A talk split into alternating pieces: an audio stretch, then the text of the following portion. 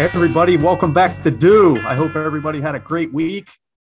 We have a A gamer guest on today, my good friend Johnny Beltran, retired Navy SEAL, six years Navy SEALs, and business owner right now.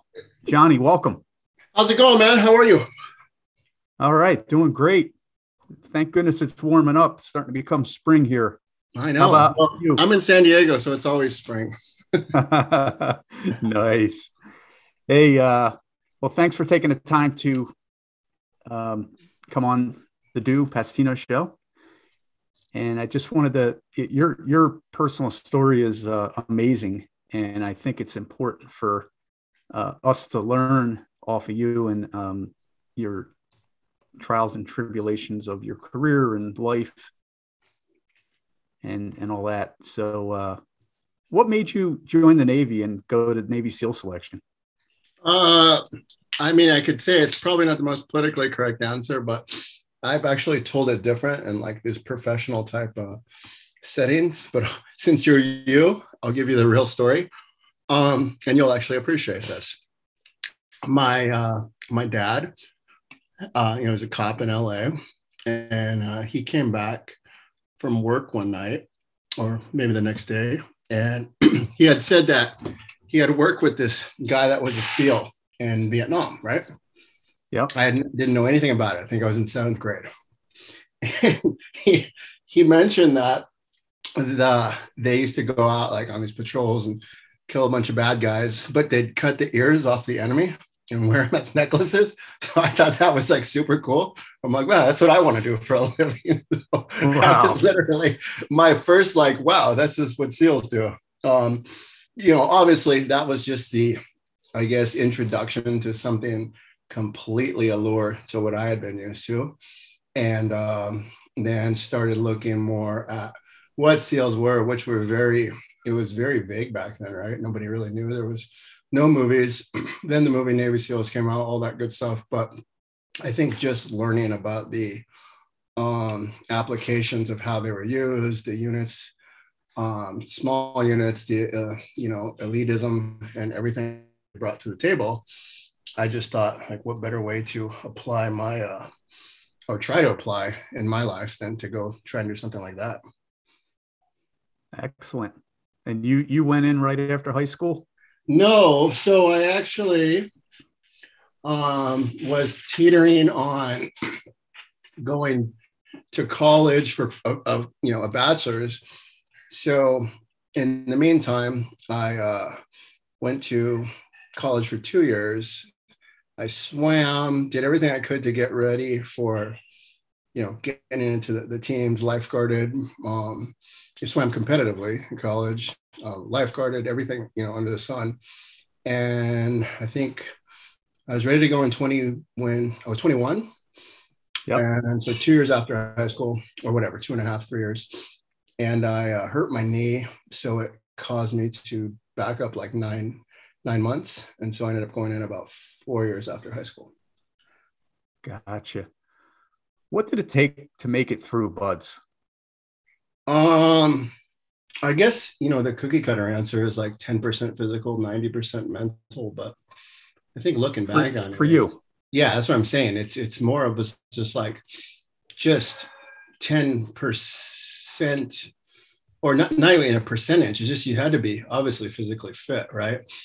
Yeah. You had to be mentally strong, but you had to be hard, I guess, and just grit it. Because there were some times when all the mental toughness in the world wasn't going to you know it, it, just was it's like almost a stupid kind of hard. Like you're just going to go through it it's going to hurt your body. Um and not dumb like caveman dumb but just where you're just refusing to quit.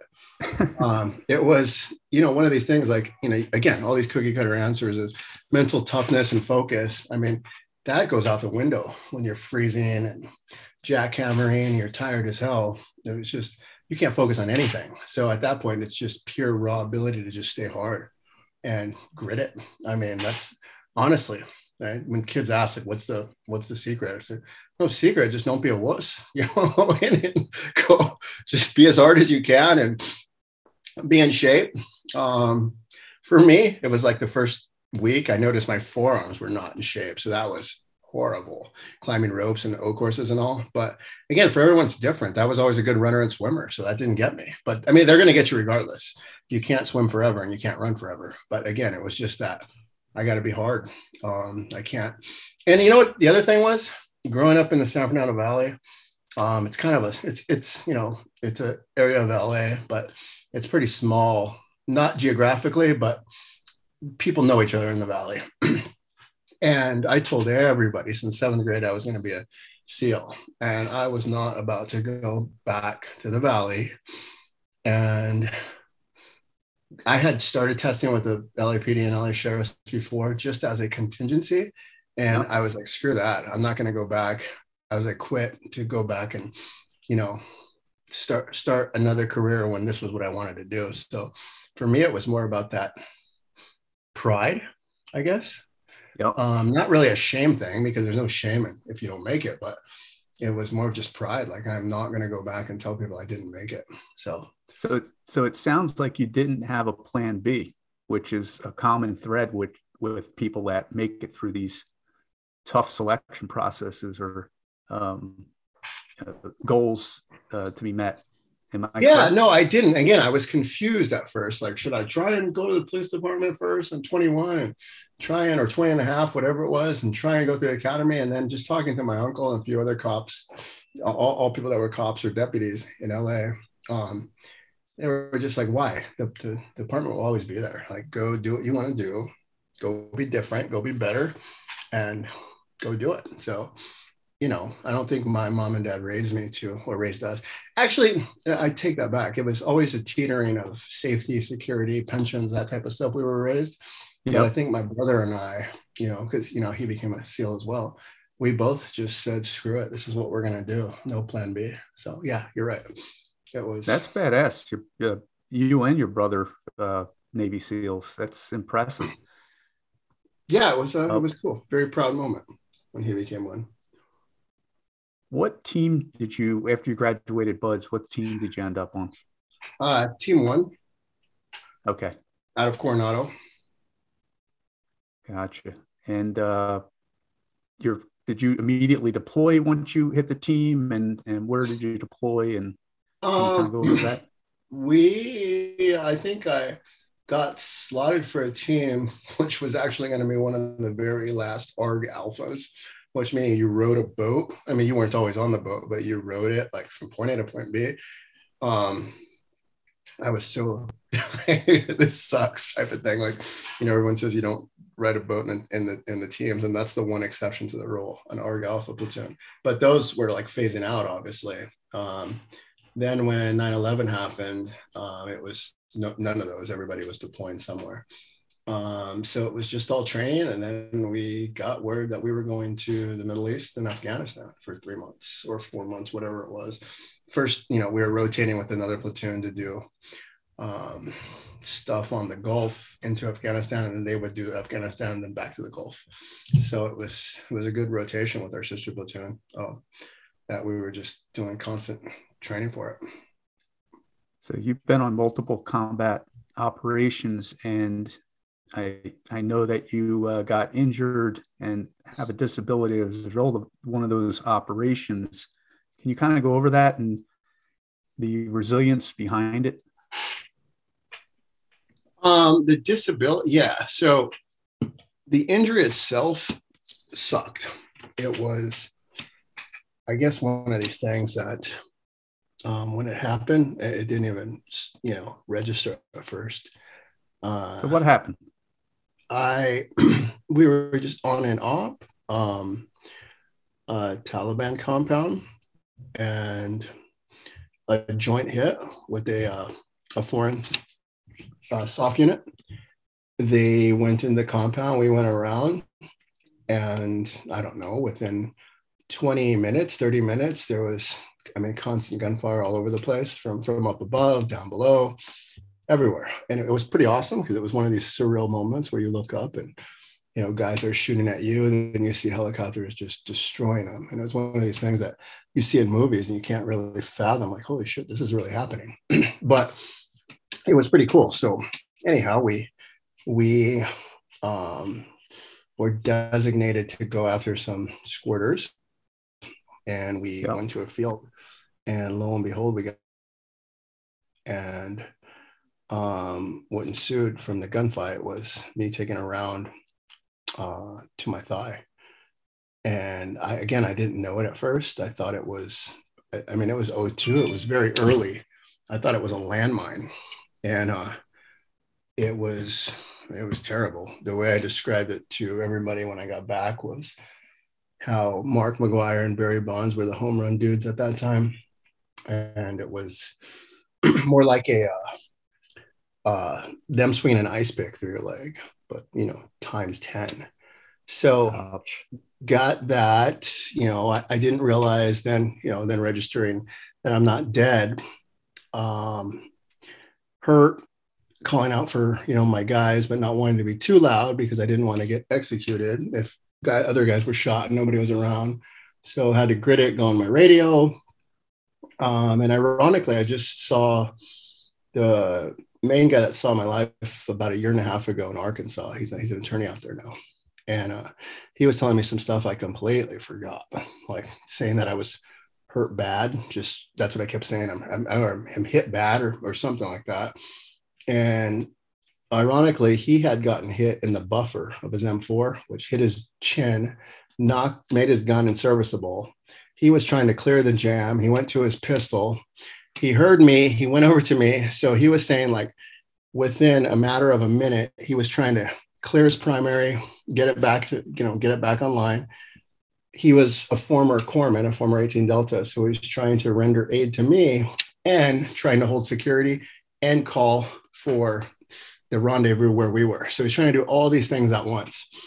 And um you know it, it kind of dawned on me if he would have gotten that round would have been an inch higher or lower, he would have been shot in the face and killed, obviously. And um, I would, there's no way I would have survived. There's absolutely no way. So that was very, very hairy situation you were in, and and uh, yeah. you know your training, your your character attitude, really, and quick thinking got you out of that. Um, did he put a tourniquet on your leg? He did. He said that he reached down and felt my leg. And again, being a former 18 Delta, it's not something he was, you know, a stranger to. And he said his whole hand went inside my leg. Okay. So yeah, then after that, he realized he had to put a tourniquet on, and uh, yeah, it was just. He said it was very insane. Um, then the, the, then the other corpsman got there, and you know he started working on me. Um, but yeah, I mean, it was it was just a cluster. I think I got dropped four times, put on the wrong helicopter. It was just craziness. Unbelievable. Um, appreciate your sacrifice, Johnny. Um, so after you're you're wounded, you get sent to the hospital. Now starts the healing process. I mean, you're you're a go getter. You're a hard charger and being taken out of the the fight, which I know you guys loved. You know, there's a mental aspect to this. There's the pain aspect, um, and the healing aspect of your injury. How did you get through that? Um, I think just with the desire to want to go back. Um, I don't. Again, I think it was the same thing that got me through BUD/S. It was not anything magical. It was all the doctors telling me, "Oh, you you know you can retire or get out with no you know no shame and held your head high." All this nonsense, right? And I wasn't yep. about to do that. I wasn't about to get out. Um, I still felt I had a lot of fight in me. I was, you know, those what are those cowbells, the triangles that go above your hospital bed, where you, you can lift yourself up and move around. I was like trying to do pull-ups on those on a daily basis, just just to get back some strength to get back. Um, it sucked. It was terrible. It was painful, but it was the same, I guess, determination that got me through BUD/S. I guess that got to me, got me where I am today. That you know got me through that. It wasn't just again a little bit of mental, um, a lot of physical, and then a lot of just you got to just suck it up and do it. There, there's no question. Yeah, you certainly persevered. You had the tenacity. the fortitude. Like these words are, you know, popping up all the time with our guests, and you're an ex- excellent example of this. No, yeah, thank you. It's, uh, it's, it's, it's like I said, it's it's it's not you know, there's not one thing that can pinpoint that did it. It was a little bit of everything. Just I, I, again, maybe getting through BUD/S helped me. Maybe being a team guy helped me. Maybe I don't know. It was just, but I wasn't about to go out off of one deployment. so, what what was your favorite moment in in the SEALs? Well, are you talking? Wait, working or on Liberty? No, I'm kidding. um, like any any particular mission or training? Yeah, yeah, yeah. No, I was or... joking. Yes, probably um, just being in Afghanistan and seeing all the other SOF dudes, especially being a new guy. You know, seeing all the other SOF guys with these crazy beards. Everybody's you know in shape. Some guys just had been there for six months, looked like they were running ragged. Um, just that whole aspect of being somewhere where you trained train, train, train for. And then having guys that had done three, four, five platoons or troops on it, you know, whatever, um, th- three, four pumps, and they still haven't even because this is all pre-combat that I joined or pre-war, right? 99. Right. Um, so, so a lot of guys hadn't even done very many or one or at all any real world ops. So me being there as a new guy was like very fortunate, even though I got wounded. I mean, I don't take that back for the, the world. I mean, it was it was awesome. Um, doing the ops we had trained for, doing SRs, which you know are I don't even know if they're still doing them in that capacity, but going get because you know with all the ISR and everything, you don't really have to. I, I don't know. I, I don't know the quite, but back then we were still going in and staying for three four days, trying to get eyes on, take pictures, and send them back satellite. So all that cool sneaky peeky stuff and then doing the DA is just everything that we had trained for. Um, it was, Very that cool. was probably the best part of it. Johnny, what are you doing now? So now it took me quite a while to get to this moment, but uh, I am honestly, I don't, I don't even know what I'm doing when people ask. Um, I am working directly partnered with a very large company out of Canada. Um, one of their main ammo arms um, and or ammo mainly, but other stuff, but distributor manufacturers. Um, but through that, working through some other uh, uh, angles, some other networks we have, primarily in the ammo business. So, you know, I don't know what you'd quite classify me as right now. Um, more on the distributor side um, or the high end or the high uh, I guess the higher level, the higher volume wholesale side or, or distributor, working with those guys. Gotcha. Um, and that's kind of the the main thing I have going on right now. That um, we did get into PPE for a few years, um, or I'm sorry, a few years, a year, um, but just the last few months, things started really getting some residual income. So that was like a year of almost nothing striking out, big deals going south, and then all of a sudden just staying involved in it and just cutting up the fat, staying in it. We we started turning a profit. So that's been phenomenal. Um, the main thing is though my ballistics company, but that's getting back online just because COVID hit and COVID kicked our, you know, kicked our butts, man. It put everything back. I mean, it set everything back to the beginning even before. So now we've gotten a plan back of action for our moldable ballistic polyurethane to get that back into the market, um, but do it correctly this time, not so much with all this R&D. So between everything I'm doing, probably everything has to do with our skill set, yours and I, right? The ammo arms business and our networks. Um, I guess you kind of said the same thing, right? Like you kind of realize you're trying to do all these other things. And, you know, me after getting my degree in marketing, trying to do all this corporate stuff that it it was great trying to, but this is kind of who we are to get back into this mix. So why not kind of mesh the two worlds and go forward with it, right? Exactly. You know, I'm hearing that what you learned in your career as a Navy SEAL has helped you in the business world. Uh, one of the things you mentioned is you you gritted it out. You you didn't quit with uh, your company not turning a profit and then eventually it started to turn a profit. And that that happens quite frequently. You know, people giving up right before they become successful, especially in the business world. So that, that's a great perspective you're bringing up, and I feel that they are, uh, you know, it, it works well together. The the military background you have, and then merging it and morphing it into the business world, and, and using those uh, techniques, tactics, procedures, and mentality behind it. hundred percent. I mean, it's beyond. And obviously, there's successful people that have never been in the military. That's not what I know you're saying. That's not what I'm saying. Um, it's just the commonality between all of us, whether it's you know your profession, our profession, or uh, anything else where we have to do this and just grit it out. Where do stuff the average people pay to do, or they only read in books, right? Um, we did right. we, we, did it on a, on a daily basis. It was fun. It was hard. It took a lot of sacrifice, but we did it.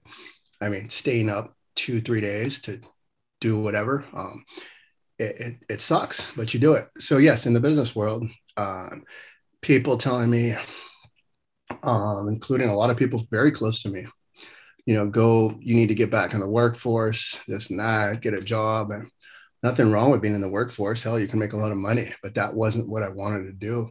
Plus, having my injury, plus having everything else that had happened to me, I just, it's very hard to be in the workforce and work directly for somebody on a day. And I don't mean like you're partnered with people, you have other, you know, business partners or, or other networks. I'm talking when you go to work every day, punch the clock, all that. That was extremely hard for me to do just with everything else going on. So I said, really, the only way for me to be truly successful is to stick with it and do my own thing.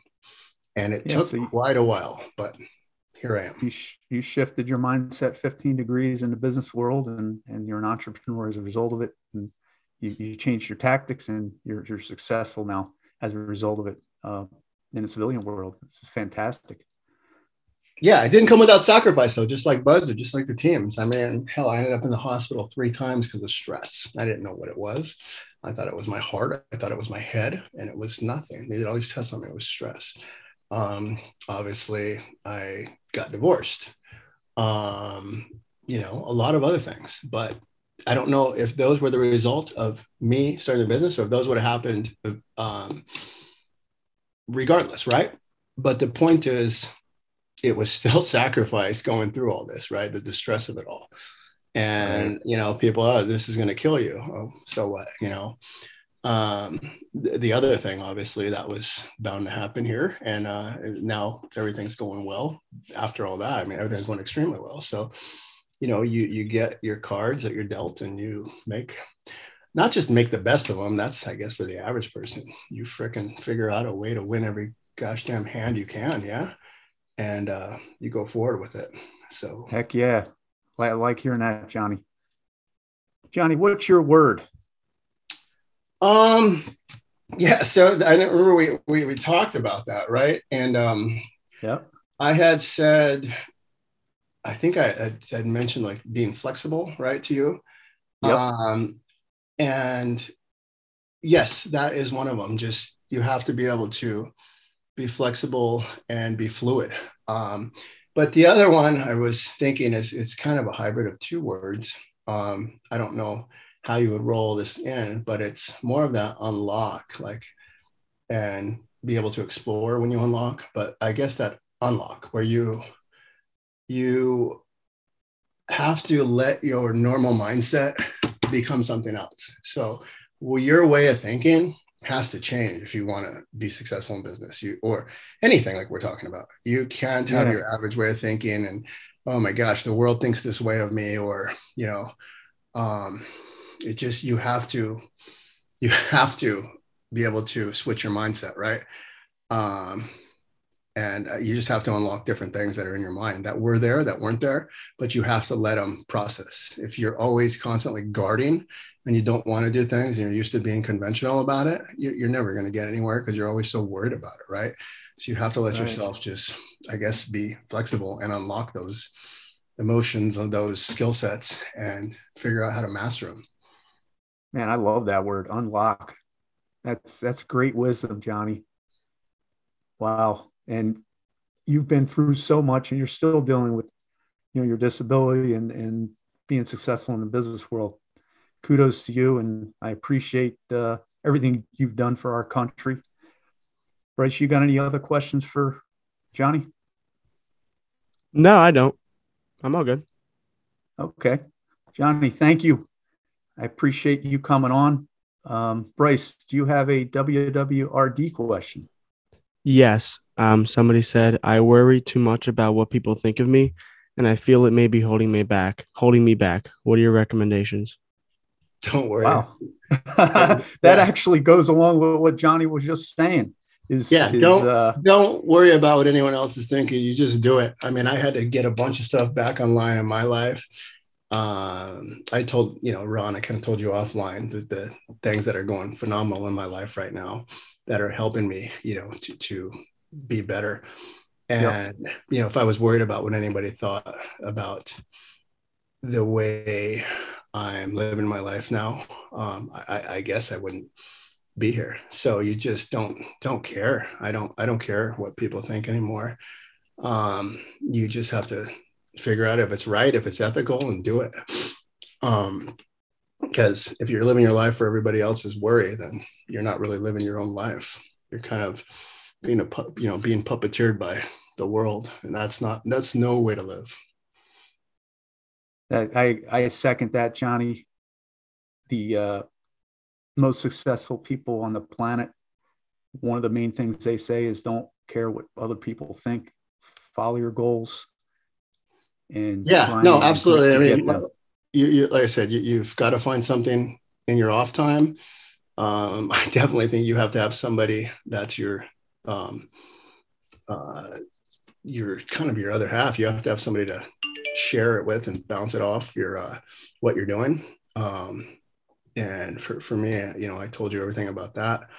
Now everything's going wonderful for me in, in all those areas. So without any of those three, without finding my new hobbies, without finding somebody new in my life, and uh, without being able to just only not only worry but not care about what the world thinks i don't think without those three things kind of in unison i, I keeps i would keep probably falling back. But to have everything kind of going for me and trying to teeter um i guess not spend so much time with only work you know but not go doing kickboxing for 10 hours a day right? Um right um making sure my relationship was good with my girlfriend everything on all fronts balancing them out um, my kids making sure i'm spending time with my kids if, if i didn't do those things um, I guess, you know, maybe I was super successful, but then maybe I'm spending all that time alone. Maybe I don't have anyone in my life. Maybe my kids don't want to see me. There's all these different aspects, right? So I think just yeah. the balancing act of being mentally strong, but also mentally clear. Like you've, you can't just be, and there's a time in your life, right, where you are just work, work, work, work, work, but people have to know it that are around you, your loved ones. They have to know, okay, you're going to be focused on work for two weeks because you you can't have any other time. This has to be, you know, what you're doing, but you've got to balance it. You know, you've got to get away with, you know, go do something, go do stuff for yourself, find hobbies. So you've got to, I don't know. For me, that was the biggest thing is just finding that balancing act to, um, to you know, yes. to have so, everything. So you got to process. You got to process, and it's a balanced process and that that's a recipe for success man like yeah it took me it took me almost 10 years to find it but you know um but but but i did so you know like yeah. i said it's, it's been great man just getting back on the on the horse um you know it's it's it's been awesome just again not the success side of it that's you know what i've always been working to but finding the other things in my life that keep me happy keep me focused. So that's truly this you know my secret of success is just being able to have everything um, and move forward. Know that there's a good end in sight right? Exactly. Like your mentality you keep shifting 15 degrees left right trying to figure it out trying to to find the recipe for your goals and success and and that's what i'm seeing what you did and and that's how you become so successful so uh, we can all learn from this, Johnny.